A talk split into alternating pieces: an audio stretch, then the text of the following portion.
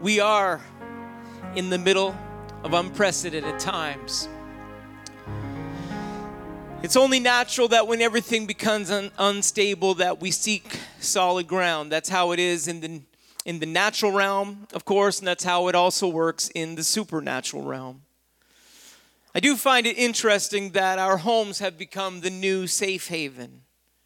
That would have been normative decades ago, but in our day, our connections have become long distance.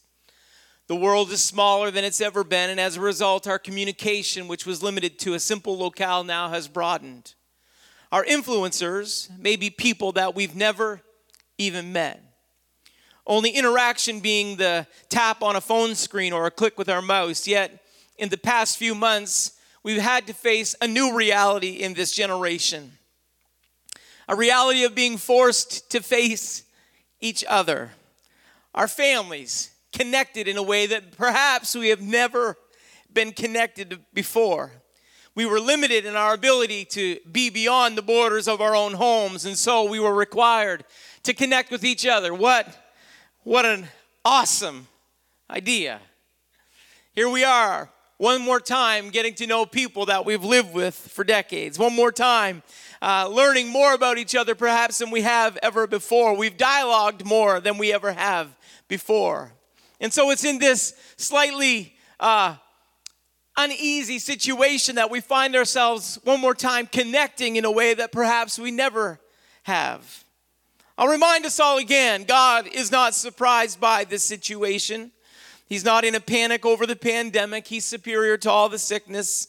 W H O isn't in control. Public health isn't calling the shots.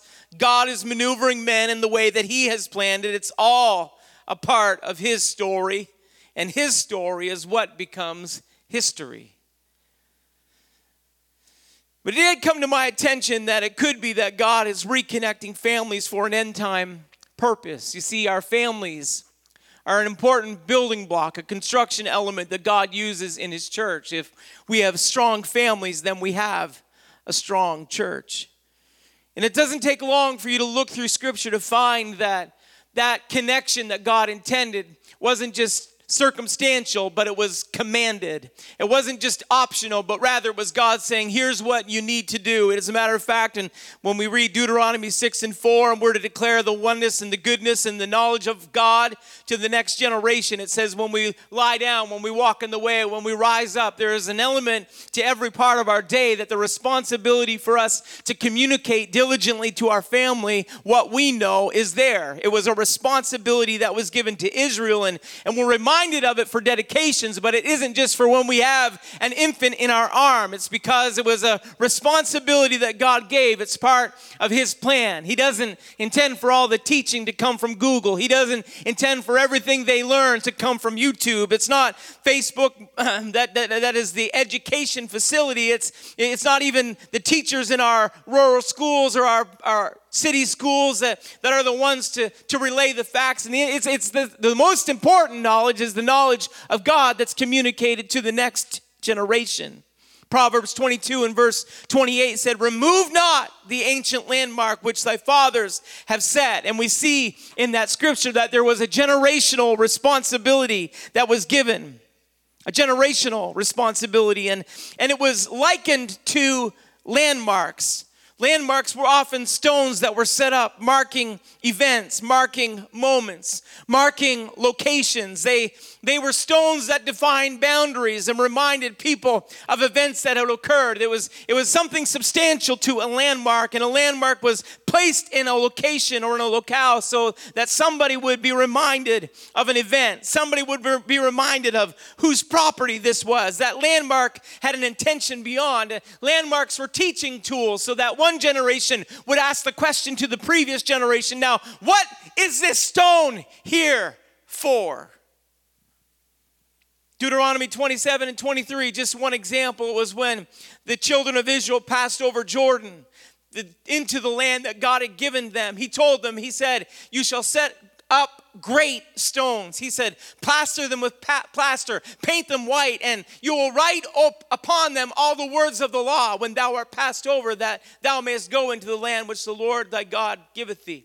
It was a priority that God had said. He said, when you get into that promised land, set a stone up and write the commandments on it so the next generation will know this is a priority. This isn't optional. This isn't just exceptional. This is the norm. It's a landmark so that when you pass by and your children ask, you'll be able to reiterate, this is why, this is this is what happened, this is where we came over, this is what we were, but this is who we are now. And that landmark was to represent all of that, all of that, defined by a simple stone with some words on it.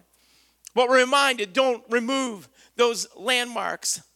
We're in the midst of a youth convention. It's important. I, I'm grateful that we have that because it, it tells everybody of the priority that we are placing on the next generation. It, it, it's reminding people of the responsibility that we have to teach and the responsibility that the next generation has to receive. It's it's about this connection in the gap uh, of generations that, that we're linked together, that we aren't isolating ourselves and, and we're not just saying, well, those, those kids, man alive, I can't believe how they act or how they live, or those kids aren't saying, well, they're so old and they're so fuddy-duddy and I, I can't believe the way that they act. And we don't want to disconnect in our generations, but we need a connection like never before. In this end time, there needs to be a link so that the truth that is in one generation is transferred to the next generation. I, I've heard some people speak with disdain about the generation that follows us. Let me tell you, God knew exactly who was going to be living in this generation. Generation, and he's designed the time and the season for them to rise up and become the men and women of God to take us into the greatest revival that we have ever had. And I don't want to miss the opportunity to be a part of that. I want to do my part. I, I once was young, but now I'm old. Everybody can say that, but I'm in the p- position now, and I'm in the place where I'm that old guy. I'm the guy with gray hair. I'm the guy that's so, uh, they, they can't believe that I drove a motorbike one time. Come on. I'm that old guy. Can't believe it myself. Don't even know how old I am. But here we are. We're talking about generations, and now I'm not the young person receiving truth. I'm part of that generation that's delivering truth. But I don't want to miss the responsibility that lies on my shoulders to do my part, to take this precious truth that we have as an apostolic generation and deliver it to this next generation who are going to grip it, who are going to hold it. They're going to say it's a landmark that we're receiving, and we're marching. Come on, we're marching as the truth into this world that desperately needs what we've got. Don't remove the landmark. It was declaration over and over again in Scripture. Thou shalt not remove thy neighbor's landmark, which they of old time have set up in thine inheritance. There's this distinction between generations, that there was an old generation, but there was a young generation that would come, and they would be mindful and respectful and receptive of what the previous generation had, because it was theirs to inherit. It was theirs to possess. It was theirs to hold on to. It was theirs to lay claim to. It was theirs that they would own themselves. They may not always do it like we did it, but the truth on the inside, they've got it. They've got it. I'm, I'm encouraging a group of young people today. If you define yourself as young, take a hold of the promise. Someone needs to be reminded, I'm going to buy the truth and I'm not going to sell it. I'm going to come on. I'm going to hold on to the truth that's been given to me. I'm not going to let it go. I'm going to I'm excited about the future, but I'm concerned about the present at the same time, because sometimes in the transition, things get lost. Sometimes in the transition, people get lost. And we didn't, we can't afford any loss from generation to generation. Why would a landmark not be removed? Psalm seventy-eight, verse five to seven tells us, it said, for he established a testimony in Jacob, the previous generation, and appointed a law in Israel, which he commanded our fathers that they should make them known to their children, that the generation to come might know them, even the children which should be born, who should arise and declare them to their children. And so we see this continuation from generation to generation to generation. There's power in those landmarks. The scripture actually said that the reason, the reason that that generation would declare it to the next generation, verse seven, was that they might set their hope in God. Don't miss that.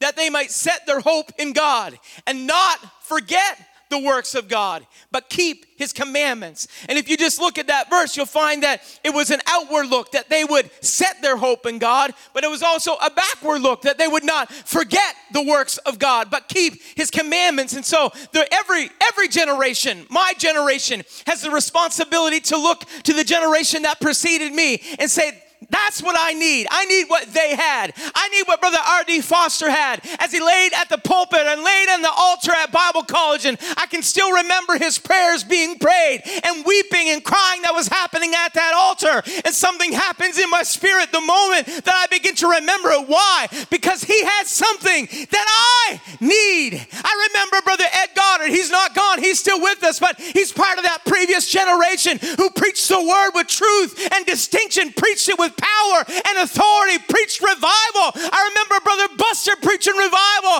after revival and preaching about the power of prayer. And sometimes I just take a moment and I reach back and say, I need what they had. I need it. I've got to look back and remind myself, but I can't, I can't move forward just always turned around. I've got to look to the next generation, and I've got to say what's been delivered to me. I've got to deliver to you what's been given to me. I've got to give to you. Prayer needs to be a priority. Reaching the lost has got to be a priority. The word has got to be a priority. Church has got to be a priority. It may be hard today as you're sitting around your living room, but I'm encouraging somebody, make it a priority today. It's a priority. Don't move the landmark, that they might set their hope in God. This next generation, they, they, they need what we've got if they're going to set their hope in God. There's power in those landmarks. There's power in those stones that we set up. There's power when we walk back by and say, this is why we do what we do. I know we're all, I, I'm in danger of taking too much time, but let me take a minute. We're all in danger of just becoming comfortable with flipping church on, and it only, we don't have any travel time. We don't have any prep time. It, it didn't take us any, any time to get our hair combed and our, our, our best suit on. We just kind of search Capital Community Church.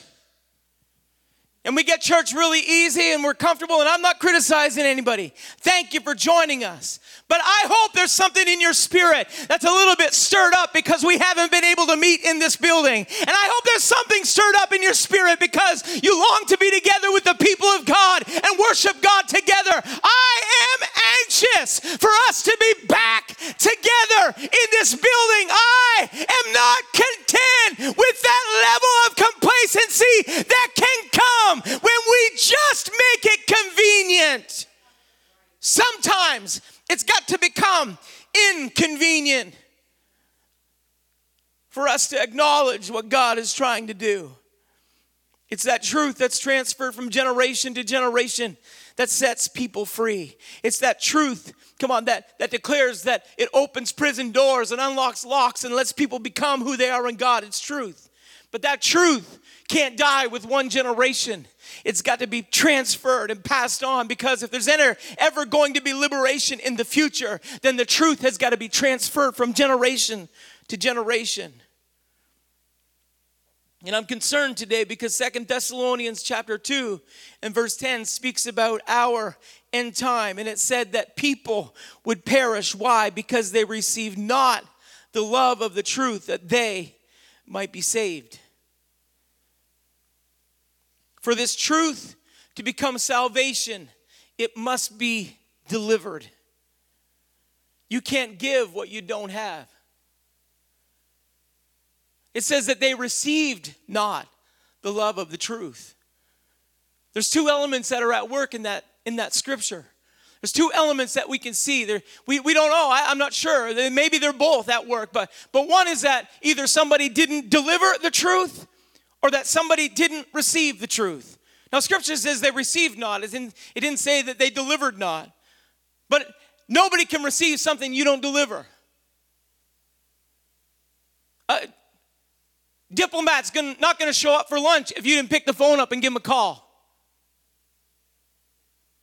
It can't be delivered unless it's, uh, uh, you know, it can't be received unless it's delivered. And, and, and so I think we need to be careful. This responsibility rests on every generation today. One, we've got to be willing to deliver it. We've got to hold on to it. We can't remove the landmark that was delivered to us. But in order for us to, to deliver it, there has to be somebody willing to receive it. So generations, generation. We've got a number of generations at work right now. Builders, boomers, Xers, millennials, next gens, whatever they are. I just don't know. I don't know what the next generation is. I'm not making fun. I'm just saying. But somebody has to be willing to carry truth from generation to generation. Apostolic doctrine must be preserved for future generations. It has to become a part of what you study. I, I've often looked at Pastor Woodward's Bible. He has a Bible in his office that he had in high school. And sometimes when I look at that Bible, I think that's a tremendous amount of study for a high school student to undertake. It's marked up. It's, of course, he, he keeps everything in pristine condition. But even him with his all of his items in pristine shape, it's got a little tattered and torn on the corners because of the use that it's had over the years. And, and sometimes I look at that Bible, I'll pick it up and I'll leaf through and I'll see truth that he's written down and things that he's underlined and all in his neat handwriting. Makes me sick. I've got one in my office. I was going to bring it out today, and I honestly was too embarrassed. I didn't get the genuine leather. I got the bonded leather, and the bonded leather cover's seventy-three percent gone. But it's the Bible I've had since I was in Bible school, and sometimes I pick it out, and I go back through, and, and I've got notes underlined in that Bible, and I've got sermons written in the, in the margin, and I've got things written down that were personal to me. And I'm grateful for everything that I've received, but if it dies with this generation, there has to be a delivery. And there has to be a receiver of the word. So on this weekend that we have set aside to speak to our next generation, I want to challenge you today to love the word and to love truth and to hold on to it with everything that you have. I was reminded of a book that I had read, people that I preached a few years ago, was something that impacted me personally when I was a young person. The Dan Butler wrote a book, The Last Generation of Truth. He speaks about the sectarian cycle and speaks about first-generation believers of a religious movement, how they receive an understanding of truth that prompts, one, a genuine, unrestricted dedication to God. This is the first generation. A first-generation group of believers, they place a priority on the things of God. They have a God-centered piety. They have a continual desire for personal, spiritual growth. They have a lifestyle in which working for the cause of God is more important than anything else. That's a first-generation group of believers, and they have that responsibility to take that passion and that possession and move it to the next generation. But the challenge that he authors in his book is that over and over again through the history of Israel, you'll see that kings would have a revival, and they would have a move of God, and they would act like that first generation group of believers. Genuine dedication, priority, continual desire for God, lifestyle that, that's working for the cause of God. And, and, it, and it's just that, that defines them. It's who they are. But as that truth is transferred from generation to generation. There is a lapse and there is a loss.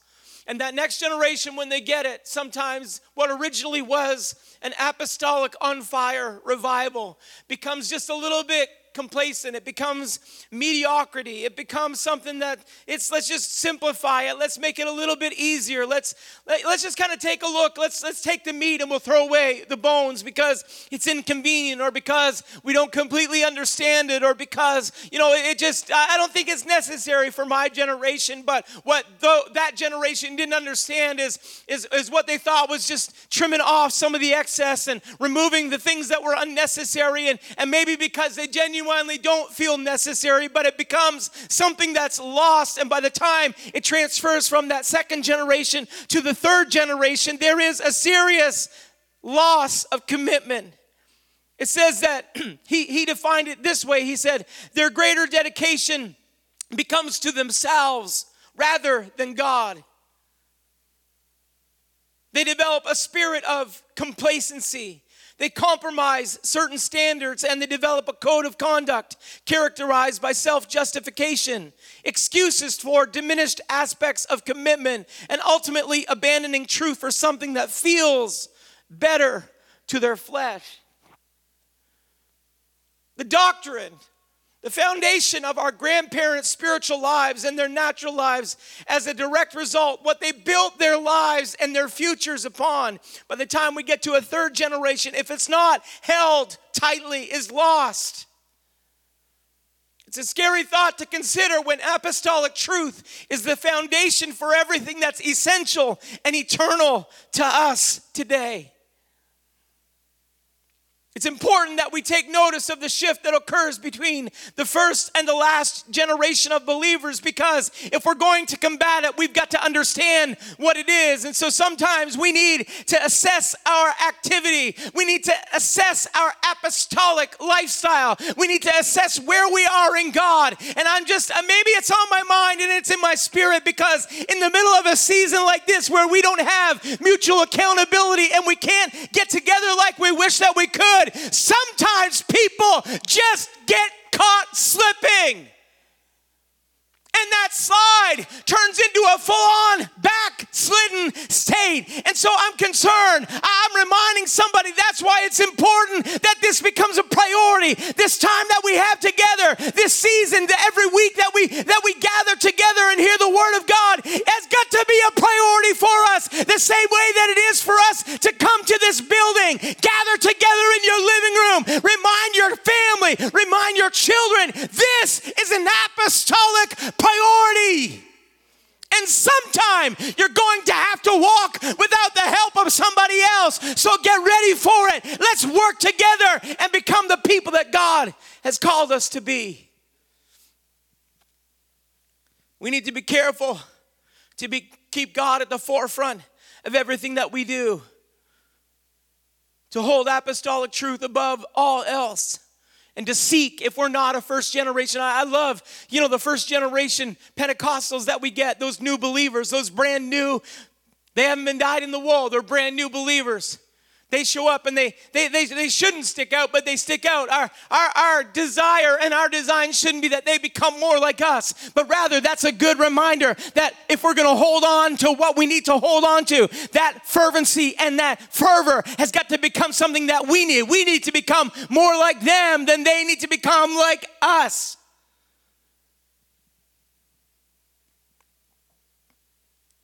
This requires second and third generation apostolic Pentecostals to press into spiritual dimensions in prayer, to press into fasting, to relinquish personal agendas and plans and desires and ambitions and allow God's will to reign over our own in order for us to grab hold and maintain a first generation mindset and lifestyle for ourselves. You say, Pastor Jack, you're, you're preaching awful hard. I think I'll just turn you down.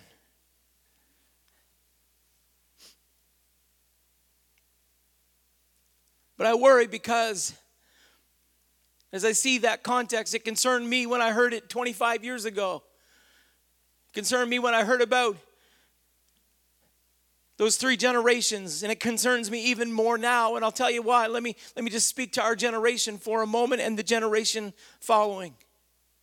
It, it seems like complete Greek to you today about this idea about this interconnected church, because this generation is better connected to their peers than they are their parents or their pastors. They're less apt to prepare because prepare for life or prepare for the future because the access to information allows them to immediately answer many questions that could arise. That's this generation. They just flip their phone open and figure out what needs to happen. And that's great when it's plumbing, and that's wonderful when it's, you know, when it's a mechanical challenge with your car. I heard, I heard about a friend, a friend of mine, his son changed the motor in his car with YouTube. And I applaud that. I think that's wonderful. But I think it's dangerous when we begin to look to those places to become our spiritual authority and our spiritual input. Because you can get Heinz fifty-seven, and it may not be the truth that is needing to be passed from one, one generation to the next generation. It's just an example. It's a normative trend for them. I, you know, it's it's unusual in that next generation. I talked to my dad at least twice this week, and I fielded Victor Lehman with at least two questions about how to proceed with plans of actions and projects that I was working on. I didn't go to YouTube. I called old Vic. Called Dad. Dad, how do you how did you do this, or how did you do that? And tell me a little bit about this. And you see, my generation, there was a, an amount of information that flowed back and forth from one generation to the next. It was a dialogue. It was a connection. Let me, let me say it this way. I needed him.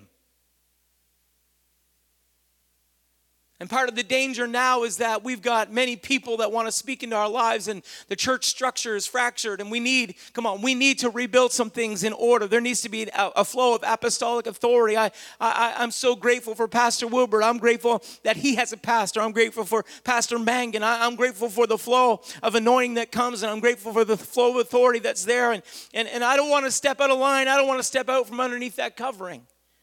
And it has to be intentional for us to connect one generation to the next. You know, in the natural, this generation, they, they just look up how to do it. But in that previous generation, it was, now you take this hatchet and split the kindling, and when you get the hang of that, take this axe and split the, this cord of wood, and when you get the hang of that, take that wood splitter, and then you're going to split the rest of the winter wood, and when you get the hang of that, then maybe we'll move on to the chainsaw, and you can start cutting the trees down. And that just sounds like a whole bunch of work, but really it was responsibility that was transferred from one generation to the next. And, and knowledge and information is so excessive and so, what's the word I'm looking for? So right in your hand, that people become less required. But that can't happen in the supernatural. We can have information without experience, and that becomes nothing less than dangerous. God prepared and planned and ordained it this way for a reason. Proverbs twenty-four, verse three to four, by wisdom a house is built, and through understanding it's established. Through knowledge its rooms are filled with rare and beautiful treasures. There are three elements of cognitive activity that are happening in that those verses: wisdom, knowledge, and understanding. And so sometimes on a number of levels, this generation is upside down. It circumvents logic and reason. It creates a natural challenge to authority because we really don't need you. The caution is there in the history of Scripture, and the concern is legitimate because we can become the generation that moves into apostasy if we don't have a strong hand leading in our lives. The probability is overwhelming. We can come back to the music this morning. Even as preachers, we can spout information. We have Bible programs and online resources. We don't have to wrestle Strong's Concordances and Hebrew and Greek dictionaries. We don't have to have mountains and books and libraries lining walls.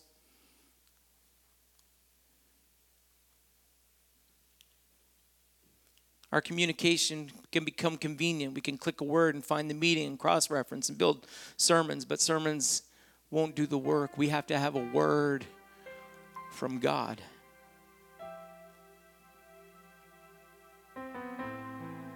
And our concern today is what happened before can happen again. As a matter of fact, we all know that history tends to repeat itself. But here's what I do know, is that God planned it all in this season.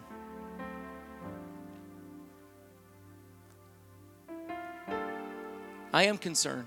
I'm concerned because it happened before. Jeremiah said that the prophets declared, "Thus saith the Lord, stand ye in the ways and see and ask for the old paths wherein is the good way. And walk therein, and ye shall find rest for your souls." But they said, "We will not walk therein.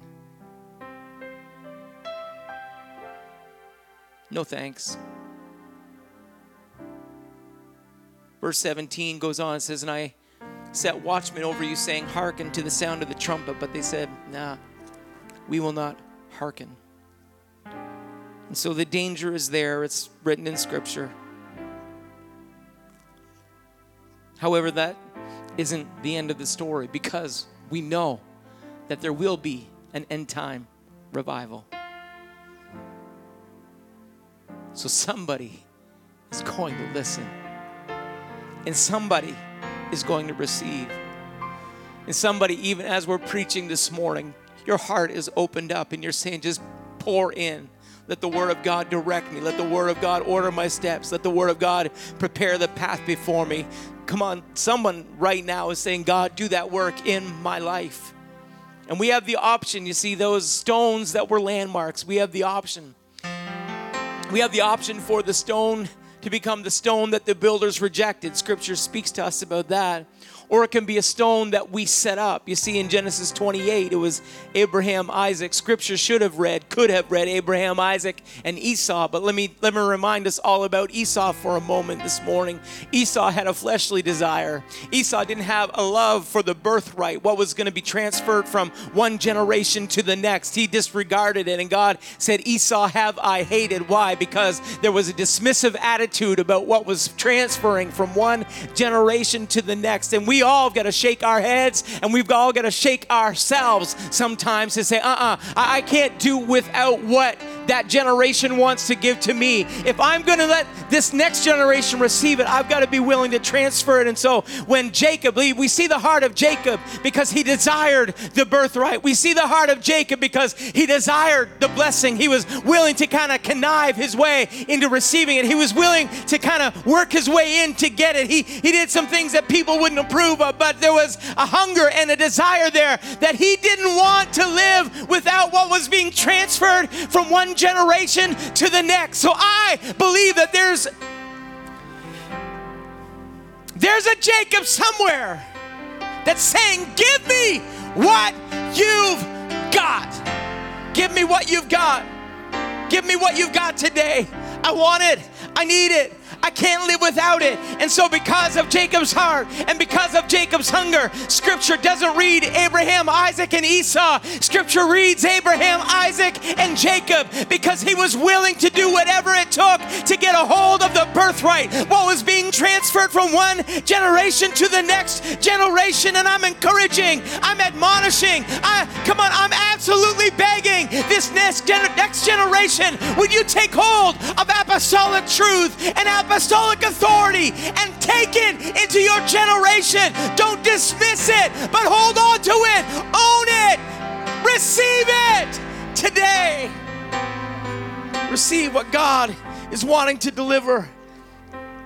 It was Jacob. He he had the option. It was his pillow. It was that it was that ladder that he saw with the angels ascending and descending. And when he woke from his sleep, he said, "Ha! This is nothing less than the house of God." He had to be willing, but he had to be willing to take the pillow of ease and set it up for a pillar of consecration. He had to be willing to get away from slumber and move to a place of sacrifice. He had to be willing to get up from that place of complacency and move into a place of dedication that he had never had before. But he he said, I'm going to take this pillow and I'm going to turn it into a pillar, and that pillar is going to become an altar. That pillar is going to become a place of sacri- sacrifice. That pillar is going to become a place of dedication. And I'm going to come back here from time to time, and I'm going to remind remind myself of this landmark. I want stones to be set up in somebody's life today that become pillars of sacrifice and pillars of dedication and landmarks that we revisit in the future and say, ah, oh, I remember, I remember we were in COVID nineteen. I was just watching a simple message by a simple preacher online, but an awesome apostolic God got a hold of me and turned my life around. I need that at work in my life. I want that memory today.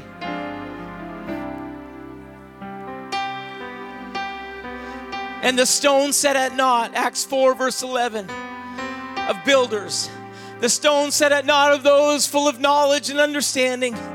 The stone set at naught. Come on, this truth that we have, it may be set at naught. You may not see it in the people you follow on Instagram. You may not see it on someone you're tracking on YouTube. But let me tell you, the stone that's been set at naught by them, you gotta find somebody that's got a hold of that stone, and it's a part of the cornerstone of their life. It's a part of the cornerstone of their experience. It's a part of the cornerstone of their daily activity. It's just the cornerstone, because the Bible says that that stone that's set at naught by the builder, that stone, stone that's been set at naught by society, the stone that's been set at naught by people around you, that's not who you look to for your input, because that stone is going to become the head, the chief cornerstone. That's what that stone needs to become in your life today, and that can only happen if you're willing to receive this apostolic truth.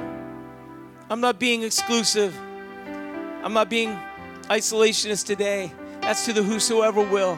If you just logged on and you don't have a sweet clue what I'm talking about, and it sounds like jargon, it sounds like gibberish, it sounds like an unknown to you, I'm encouraging, reach out. We'll we'll we'll follow up on the feedback that we get. We'll communicate with you. We'll get in touch with you. If you want to drop us an email, if you want to give us a call, I'm encouraging you that there is truth available to set you free today. And be part of that group of people that are Abraham, Isaac, and Jacob, and not Abraham, Isaac, and Esau. The wrestling match is real, but so is the blessing, and so is the birthright. So the question is, will you be Esau or will you be Jacob? Will you set the stone at naught? If it's no good, if it doesn't fit our generation, doesn't fit our culture, doesn't fit our style? Or will you let it become the chief cornerstone of your life? Take that stone rejected by brothers around you. Esau didn't receive it. The stone that was your pillow. The place of complacency that you were in. Take a moment. Slip out of the comfort zone and into the committed zone. Esau's going to sit at the table and feed his flesh, but Jacob's somewhere seeking the heart and the mind of God. I feel a challenge in the Holy Ghost right now. I don't know how many we've got with us, but let's pray together. Father, right now, God, would you move? God, I ask that you would stop every distraction in its tracks. God, that you would grab the attention of individuals and church members and, God, people in every generation. God, I ask that you would allow us. Let the word be the spotlight. We can't hide from it, God. It's going to show us openly. The devil's going to get us to dismiss all the things you show us. But God, I ask that you just let that word shine bright in our life. What's out of order? God, what needs cleaned out? What needs cleaned up? Bring it to our remembrance. Bring it to our mind right now. And I pray that living rooms would become places of consecration. I ask that houses would become your house for the next moment. God, we invite you to move, because we need, we cannot afford. God, we can't afford to lose what we have been given. Jesus, in your name we pray. We're going to sing a chorus together. Why don't you just let this be a personal season of prayer right now, wherever you are. Down in my soul. I